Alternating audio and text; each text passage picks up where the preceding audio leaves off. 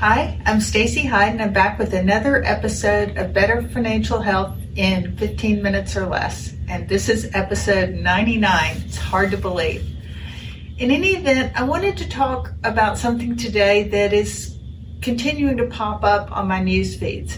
It's about people spending more now on experiences, travel, concert tickets, instead of saving for sort of traditional things such as a house down payment, new car, and kind of what's behind that, and really sort of my take on that as a financial planner. I will say that the pandemic and everything that has happened over the last several years I think has really made people more aware of we are not promised tomorrow, and it's important to spend time with our family and friends while we can to take advantage of those moments and not to put off everything to, to retirement. I think that's important, and I've talked before on the podcast about how important it is to prioritize exp- experiences versus stuff. So, my take on this is if you are prioritizing spending on vacations, um, concerts, things that really bring you together with family and friends and you really get to enjoy it, I think that makes a lot of sense.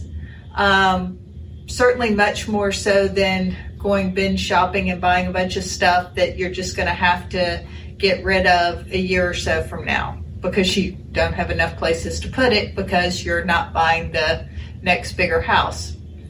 But I want to talk about sort of some framework for how to think about pursuing these types of experiences.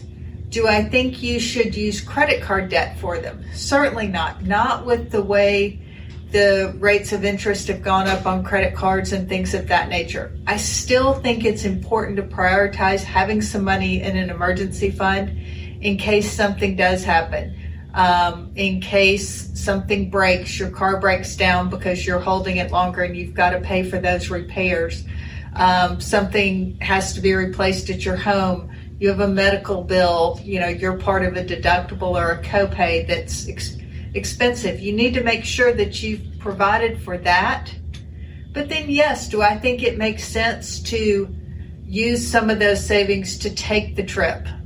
Yes. Do I think it makes sense to reduce your contributions to your 401k? Maybe. I wouldn't likely go below what you're getting matched from your employer because you're turning away free money at that point. But if your employer matches six and you've been putting in 10, but you also want to save up for a once in a lifetime trip because maybe your oldest child is getting ready to graduate from high school, or maybe they're getting ready to start you know, later elementary school and you can't really pull them out of school like you can now when they're in first grade because mom and dad can handle first grade homework and keep them on track, then yeah, I think it makes sense to use that extra money, set it aside so that you don't incur that credit card debt. Because realistically, right now, even a low cost 401k loan is going to cost you eight and a half, nine and a half percent, depending on how your employer sets that interest rate. And money that you borrow out of your 401k is not invested and it's not earning for you. So it really will reduce what you have in retirement. So instead of leaving your contributions where they are and taking a loan, reduce down to the amount of the employer match, save that money, set it aside, not in the same bank where your normal spending goes, another bank. We've talked about that before and let that accumulate so that you can enjoy these things. I do think that people are finding out now that maybe they don't need the huge house that they thought they did. Because if they don't buy the stuff and they travel more, it's nice to not have all that upkeep and those expenses. Because as you increase the size of your house, you increase the size of your um, electric bill. You also have more um, HVAC systems that can break down. Um, you've got more roof.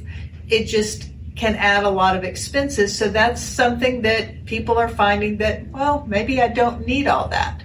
So do I think that it's a mistake to um, maybe sort of put on a back burner, saving for that new car, the new house, or the upgraded house. No, not at all. I think that while interest rates are high, um, it can make all the sense in the world to go out and enjoy while you're young. Embrace those experiences. Spend time with your family. But don't neglect the basic foundation. Don't run up the credit card bills to do it. Don't neglect to fund an emergency fund because that's when Murphy's Law is going to get you. You know, what can go wrong will go wrong. The Stacey corollary to that is at the worst possible moment.